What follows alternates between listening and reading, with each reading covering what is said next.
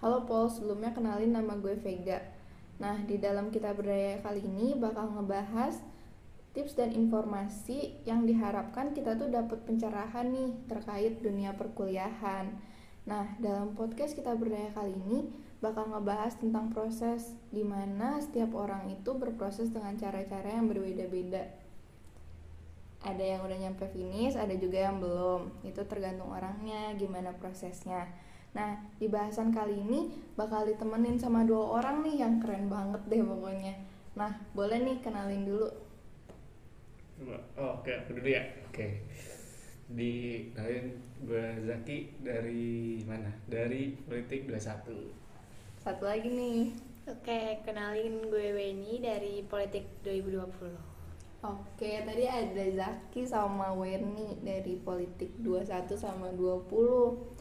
Nah, kali ini tuh temanya bakal ngebawa tentang slow progress is still progress. Jadi, mau lambat atau cepet itu juga tetap disebut proses dalam hidup kita. Mungkin kita ke Kajaki dulu kali ya. Kajaki nggak tuh? Jaki. Jadi, seperti yang gue tahu, gue tuh ngedengar-dengar lu punya ini juga.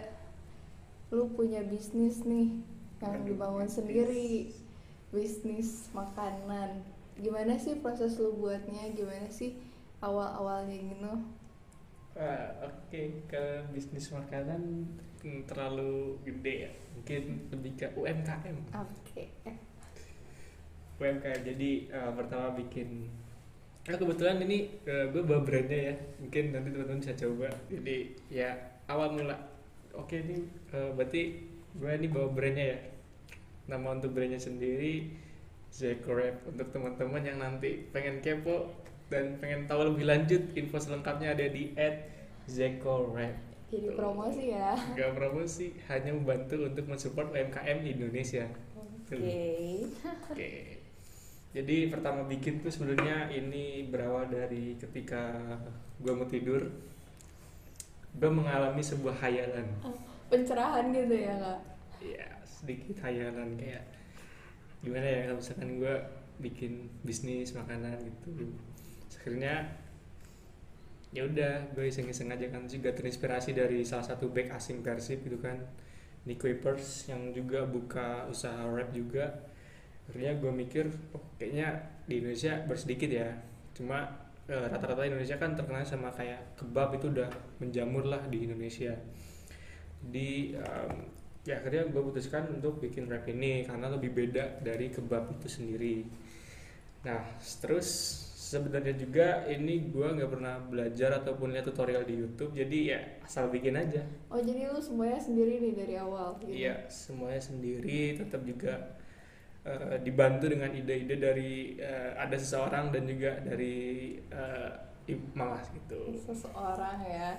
Jadi berarti awal prosesnya tuh coba-coba gitu ya ya coba-coba terus sampai akhirnya uh, tagihan gitu. Canda mungkin boleh nih ya mirip-mirip sama Kaweni. Kaweni juga gue denger-dengar ada all shop nih. Boleh coba gimana sih awal mulanya all shop? Sama-sama bisnis kan dua-duanya berani um, kalau bahas all shop sebenarnya itu aku pernah sih mungkin kalau sekarang uh, lebih ke yang kalau aku ada waktu luang sebenarnya kalau gitu tuh jangan di jangan dicontoh sih soalnya kan bisnis tuh harusnya telaten ya bukan kalau kamu gabut atau apa. Kalau awal mulanya sendiri tuh uh, dulu waktu aku SMA kelas 12an itu kan awal-awal corona. Nah kan pasti kita nggak dapat uang jajan tuh. Hmm. nah dari situ aku mikir kalau aku mau main masa aku harus minta uang jajan terus nggak dapat uang mingguan dan teman-temannya. Akhirnya aku sering-sering lihat juga di uh, TikTok TikTok gitu kan banyak tuh yang bisnis bisnis nah aku pengen buat nyoba kayak gitu. Dan akhirnya aku coba dulu karena waktu itu momennya deket-deket lebaran. Jadi aku berniat untuk buka bisnis. Waktu itu masih yang kayak dessert box gitu. Jadi waktu oh, iya. puasa kita jualan dessert box. Terus akhirnya dari dessert box ada ide-ide baru. Akhirnya muncul lagi yang kayak jual akhirnya mulai ke benda kayak kerudung dan teman-temannya sampai sekarang. Cuma kalau sekarang aku kurang melatenin sih. Harusnya jangan. Kalau misalnya udah dari awal emang udah proses sih menurut aku emang harus ditelatenin gitu. Jadi kalau bisa dibilang kasarnya tuh cuma kalau gabut baru Iya. pengen. Hmm, jadi lumayan sih ya buat nambah-nambahin uang jajan sama kayak Zaki juga tadi lumayan banget buat nambah-nambahin uang jajan. Terus kalau dari kakak sendiri nih pas all shop all shop gitu ada susahnya gitu gak sih? ada sih pasti. Kan dulu itu pas eh, kelas 12 dan itu kan bareng sama jadwal UTBK Hmm. dan mau nggak mau aku eh, mentingin OSEP aku waktu itu. Jadinya aku kurang belajar UTBK juga. Terus waktu itu juga kendalanya kan di modal ya karena aku nggak minta uang ke mama waktu itu posisinya. Udah sih gitu aja paling modalnya Sebener ini dengar-dengar UTBK nih kita bahas nih UTBK. Nah kan dari UTBK gimana sih masuk unsur ilmu politik tuh? Beneran dari UTBK kah, mandiri kah, atau emang pengen banget nih ilmu unsur? Gue pengen banget nih. Sebenarnya kalau bahas UTBK Ilpol Unsur tuh sangat tidak terfikirkan ya oleh aku. Bahkan aku nggak tahu kalau di Unsur tuh ada jurusan politik gitu. Aku pribadi dulu benar-benar ngejar di teknik geodesi gitu. Kalau nggak salah sih aku teknik geodesi ya. Nah aku benar-benar belajarnya ya udah belajarnya kimia fisika dan teman-temannya kan karena aku juga lesnya itu. Tapi ternyata waktu di eh, hasil TBK kan aku nggak lolos kan. Ya sebenarnya salah aku juga sih karena tadi aku terlalu fokus di jualan itu. Tapi di ujian mandiri aku juga kan kita ujian mandiri angkatan aku eh, nggak make tes kayak sekarang. Dia tuh kayak pakai raport gitu kan. Oh ada tes di simak UI kalau nggak salah. Nah aku ambil itu juga cuma nggak lolos. Dan pada akhirnya mama aku bikin kesepakatan kalau nggak lolos di luar kota disuruh masuk unsut dan akhirnya waktu itu aku ambil di ilmu komunikasi sebenarnya. Cuma gak keterima juga keterima tetap di ilmu politik gitu. Oh berarti ilkom satu, ilkom. Oh, lagi Jaki kalau gitu. Jaki gue tahu nih kan seangkatan nimnya tuh awal berarti SNM kan?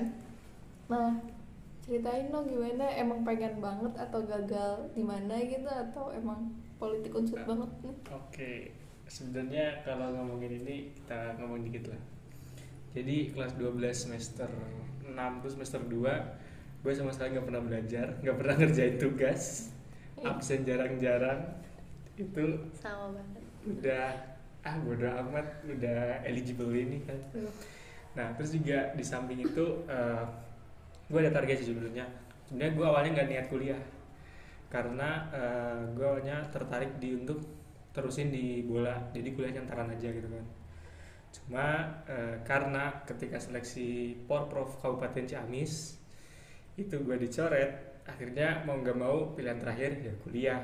Akhirnya daftar pun ya udah asal daftar. Jadi gue juga daftarnya pun lupa lagi pilihannya pertama pilihan keduanya tapi yang pasti dua itu tuh uh, Unpad HI sama Unsu jadi balik lagi alhamdulillahnya keterimanya di sini gitu kan kalau lu gitu waktu SNM gitu ada yang ngeganggu gak sih? Kayak Zako rap tadi kayak terganggu gak sih apa enggak oke sebenarnya Zekrap ini itu hadir setelah uh, SNM ini. Jadi ya karena uh, ya ada faktor yang lain itu jadi akhirnya baru kebentuk setelah SNM gitu tapi agak enak sih kalau udah SNM kan udah agak nyantu ya. Jadi udah bisa fokusnya Zako rap gitu. Tadi gue denger-denger juga nih bola. Gue tahu lu ini banget lah sama latihan bola. Sampai sekarang aja kita ada di sekre FFC ya. Visip bolanya visip lah. Nah boleh dong ceritain gimana sih suka bolanya tuh dari kapan? Kenapa bisa pengen banget bola gitu? Oke, ini tentang proses bagaimana mencintai juga menekuni sebuah hobi. Ya, hobi sih akhirnya jadi ke untuk kerja juga. Oke, jadi awalnya tuh gue kenal sama bola itu kelas 1 SD. Itu baru sebatas kenal cuma main bola asal-asalan. Itu juga eh, ya karena dulu gue SD itu laki-lakinya pun cuma lima ya. juga sekelas cuma 18 gitu kan jadi ya faktornya sedikit lah jadi akhirnya main bola main bola biasa. Terus juga main bola eh, di madrasah juga. Terus ya akhirnya SMP gua cut kelas 7 semester 1 gua cut di bola akhirnya gua masuk basket. Di basket enggak apa ya enggak terlalu apa namanya? Kurang serak ya Kurang kurang, gitu. serak gitu kan jadi kayak kurang gitu kan. Akhirnya eh, ketika gua nonton Persib animo sepak bola dalam diri ini bergejolak gitu kan. bobotoh di hati ya. Bergejolak kayak wah bisa nih balik lagi. Akhirnya kelas di semester 2 gue putusin untuk balik lagi ke sepak bola. Sampai akhirnya di awal masuk SMA itu gue mulai benar-benar terjun terjun sampai basah di bola gitu kan. Udah mulai masuk SSB gitu. Cuma kalau masuk yang awal masuk itu gue terbilang telat. Karena rata-rata kan orang-orang pada masuk tuh sekitar SD TK gitu kan. Jadi itu. Dan awal masuk eh, SSB itu pun eh, berat badan gue nggak bener-bener nggak ideal. Ya, berapa tuh kalau boleh Waduh, tahu? ya eh, kalau sekarang kan ya 65 lah ya. Nah kalau dulu itu eh, mungkin 80 kilo gitu kan. Akhirnya ya cuma masuk eh, tim untuk kompetisi hanya satu kali sampai akhirnya ya termotivasi untuk menurunkan berat badan terus akhirnya kembali lagi masuk tim lagi dan ya ginilah selesai lah emang masih bang masih ditekunin banget ya sama lu Berarti. Eh, terus kawin ini gue juga denger dengar nggak dengar dengar sih emang sibuk UKM dan HMJ terus megang himapol juga kan jadi bendahara Mm-mm. nah nggak mau bahas UKM dulu deh biar sama kan ini UKM ini UKM juga. Gimana nih? Eh, kesibukan aku maksudnya. Hmm. Sebenarnya kalau UKM itu dari awal banget maba aku joinnya tuh padus karena padus yang Gita Buana yang Unif karena aku SMA kan juga sempat ikut padus gitu kan. Terus aku mulai tertarik lagi di semester 2 atau 3 awal atau dua awal itu aku tertarik banget sama Fisik TV waktu itu. Nah di situ juga uh, aku belajar broadcasting sih gitu-gitu doang. Sama Himapol pastinya. Bener. Tuh. Padus nih gue denger aduh. Lu pernah menang nih kak? Nggak bukan menang. Atau menang? Gimana nih? Yang masuk ke padus internasional gimana nih? Kalau- delegasi ya berarti? Langsung. Eh, enggak sih. Sebenarnya kalau Padus Internasional tuh waktu itu yang BICF kan sebutannya sebenarnya buat masuk BICF sendiri menurut gue tuh nggak gampang sih karena eh kalau di Purwokerto tuh ada namanya yang buat perkumpulan Padus gitu namanya One Voice. Nah itu gue ikut seleksi waktu kelas 10 10-an itu gue nggak lolos di One Voice. Dan gue akhirnya pesimis kan karena kayak ya udahlah nggak lolos nih berarti nggak bisa ikut lomba inter internasional lagi karena waktu itu si One Voice ini tuh lombanya ke Singapura dan menurut, gue pribadi itu kan kalau lu tulis di CV kan kayak keren gitu kan. Tapi eh, karena gue udah pupus jadi gue nggak eh, nekunin lagi tuh di padus itu. Sampai akhirnya eh, ada kelas 11an itu tim padus SMA gue tuh mau maju ke BICF itu yang Bali International Choir. Nah di situ akhirnya eh, karena teman-teman gue bilang udah ikut aja ikut aja. Nah ini sebenarnya agak menyedihkan sih. Gue belajar dulu buat ini si padus yang BCF karena posisinya udah gagal di one itu kan. Jadi harus belajar nada lagi. Tapi gue nggak bilang tuh ke teman-teman gue kalau gue belajar. Gue bilangnya enggak ah lolos BCF hoki kok hoki gitu. Jadi sebenarnya eh, pas udah lolos BCF pun eh, udah kepilih itu harus ke- seleksi lagi. Jadi double seleksi seleksi pertama nyanyi lagu terus seleksi kedua baru habis itu eh, latihan kan tuh enam bulan full baru berangkat ke Bali waktu itu kayak gitu. Udah gitu doang waktu di Bali. Berarti kalau gue dengar dua-duanya ada naik turunnya ya. Berarti yang kita tahu nih yang bisa diambil juga sih proses tuh nggak selalu naik nggak selalu di atas juga. Nah gue pengen denger pendapat kalau ada orang yang ngomong hidup itu lomba buat setiap orang gitu kayak kita tuh harus berlomba untuk mencapai cita-cita kita menurut lu pada tuh gimana sih? Menurut lu, lu dulu deh. Siapa dulu nih? Kawen. Eh, sebenarnya aku eh gue pribadi eh, bukan tipe yang menganggap hidup tuh lomba sih. Gue kalau gue merasanya setiap orang kan punya prosesnya sendiri-sendiri ya. Kalau gue merasa misal nih hidup gue sama lu gue jadiin acuan lu tuh saingan ya pasti gue nggak akan puas dengan apa yang udah gue capai sendiri. Sedangkan setiap orang kan pasti punyalah yang dia targetin dia mau. Sedangkan misal lu suka ini nih, Zaki deh. Zaki suka bola gue suka nyanyi misal. Nggak bisa dong gue harus samain capaian gue sama Zaki gitu. Jadi menurut gue hidup tuh ya udah versi terbaik diri lu sendiri aja. E, jadiin tuh patokan tuh diri lu sendiri di masa lalu. Jangan e, jadiin orang lain tuh patokan hidup lu kalau gue gitu sih Oh lu gimana Jak? Iya. Kalau gue, gue sepakat juga. Kalau proses orang itu beda-beda. Terus kalau masalah berlomba-lomba, masa kita berlomba-lomba dan menggapai cita-cita? Kita berlomba dan mencari kebaikan. Aduh, Aduh. aduh, Betul aduh, tidak? aduh, aduh, aduh. Betul tidak? Anda berlomba untuk mencapai dunia.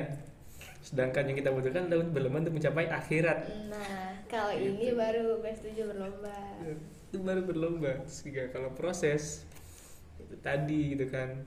Kayak misal meskipun dalam proses itu kan kita kayak sering dengerin omongin orang yang bikin faktor kita eh, kayak terpacu untuk jadi ambis kayak tuh lihat sih itu tuh kayak gini-gini itu jadi kan kayak ya kita terpacu lah jadi akhirnya eh, sirik jadi akhirnya orang yang itu ya tadinya baik sama kita kita punya hubungan baik ya jadinya gara-gara ada omongan itu jadi eh, kita menganggap dia musuh saingan akhirnya hubungan renggang silaturahmi pun jadinya renggang juga dan jangan memutus tali silaturahmi Oke.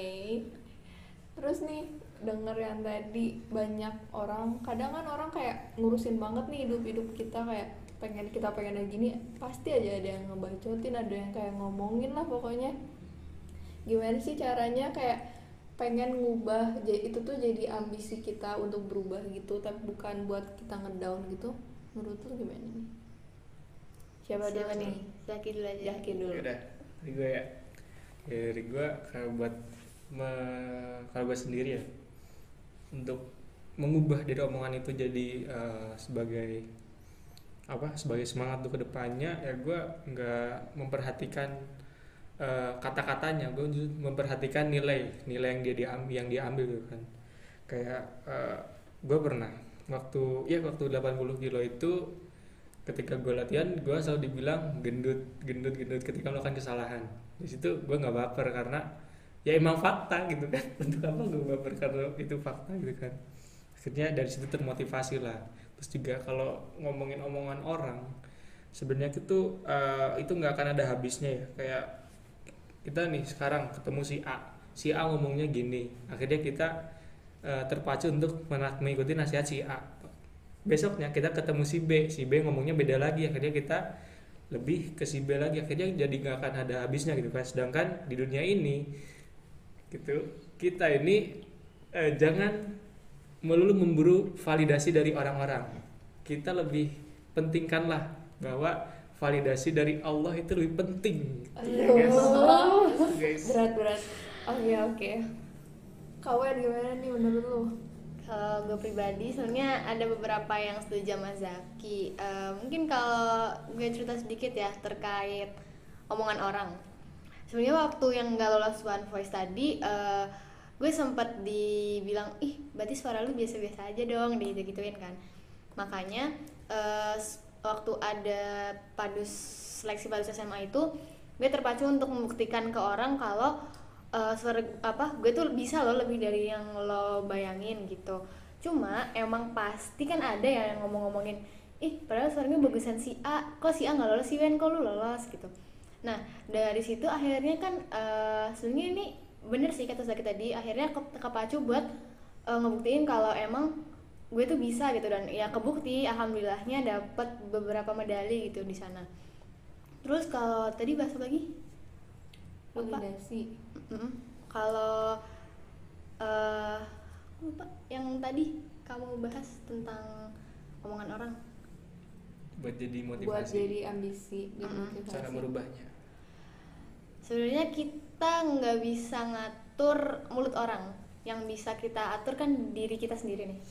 Ya udah gimana caranya diri kita tuh jadiin itu untuk sebuah oh gue tuh bisa loh lebih dari apa yang lo omongin gitu. Kalaupun kita misal uh, fokus buat dengerin kayak omongan orang ih suara lu jelek ih badan lu jelek gitu. Ya udah kita pasti akan nggak akan tuh ada positive vibes dari kita buat apa ngerubah kalau ih gue tuh nggak gitu loh. Ih gue tuh lebih bagus loh dari yang lo omongin. Kalau misalnya kita berpandangan gitu terus ya udah kita nggak akan maju. Dan akhirnya apa yang mereka omongin tentang kita akan jadi kenyataan kalau dari kita pribadi nggak ada mau buat berubah gitu.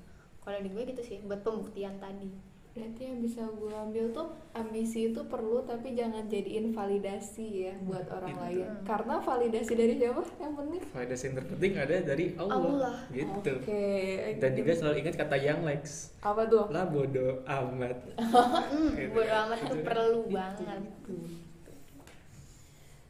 Nah, gue pengen nanya lagi nih tentang kalau misalkan ada yang proses tadi kan setiap orang tuh prosesnya beda-beda ya. Mm-mm. Kalau misalkan ada lambat nih kan gak semua orang secepat ngek ngek ngek langsung proses nyampe.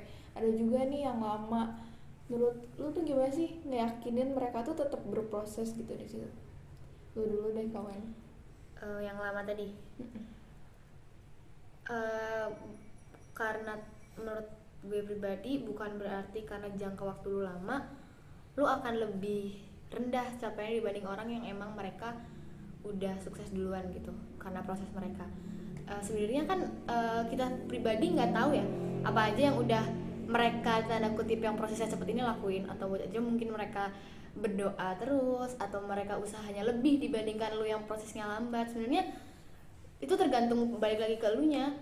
Pilihan untuk sukses itu ada di lu nya kalau lu mau berubah ya pasti proses lu akan cepat. Tapi kalau lu hanya kayak pro- berproses kayak ya udahlah ntar juga gue ada kok ntar juga gue bakal berubah ya udah proses lu akan lambat dan segitu gitu aja. Jadi eh, di menurut gue pribadi proses tuh bakal terus ada tapi gimana cara lu untuk menyikapi dan mengambil langkah untuk proses lu pribadi kayak gitu sih. Menurut lu Jam, gimana nih?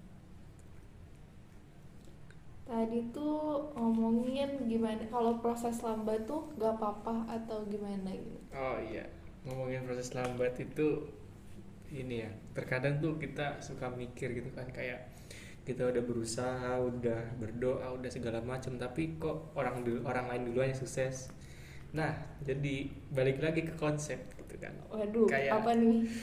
Eh, terkadang apa yang menurut kita targetin itu baik dan bisa mencapai kesuksesan itu belum tentu baik menurut Allah. Tuh. Jadi balik lagi kita setelah berusaha berdoa akhirnya pun apa berpasrah juga. Jadi jangan terlalu berharap karena semakin tinggi pengharapan semakin tinggi juga nanti kamu mengalami kekecewaan. Tuh. Jadi itulah yang jangan apa? Jadi jangan kayak oh kok orang udah cepat gue masih segini ya itu tadi buah kesabaran. Karena ya banyak lah kayak orang-orang pun eh, mungkin bisa dilihat kayak eh, siapa? Eh, Pak Saroni. Dari dia Saroni ada dia DPRD kalau nggak salah apa DPD gitu dah.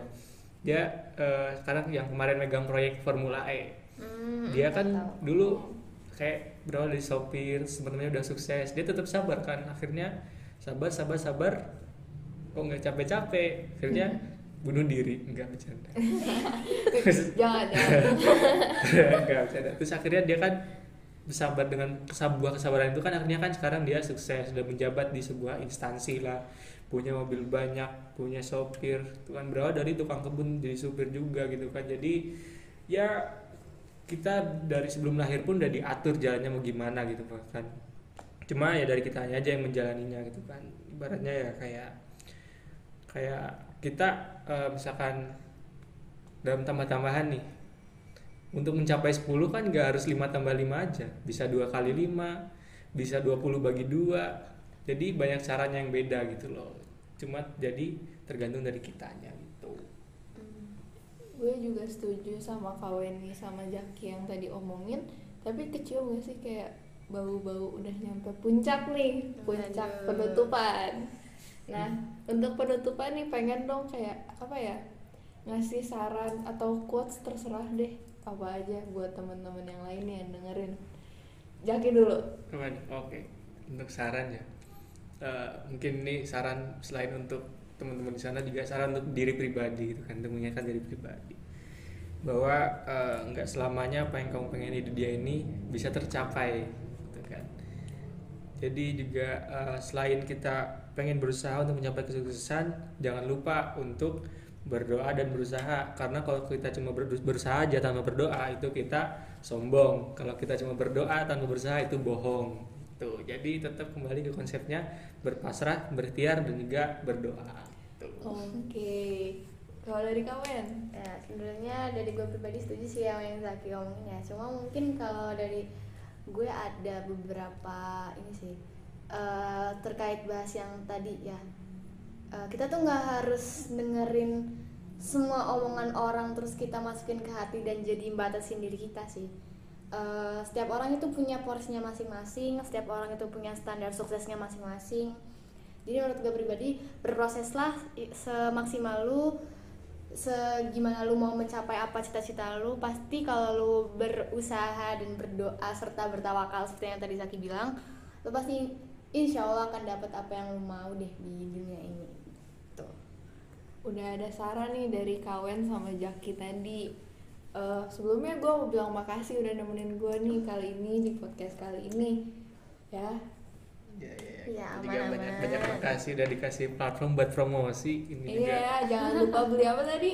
Zeko jangan lupa beli dan support UMKM Indonesia terutama Zeko Zeko. Ini all shopnya mau di ini juga? All shopnya buka aja di Instagram ada Alena Store underscore Oke, terima kasih.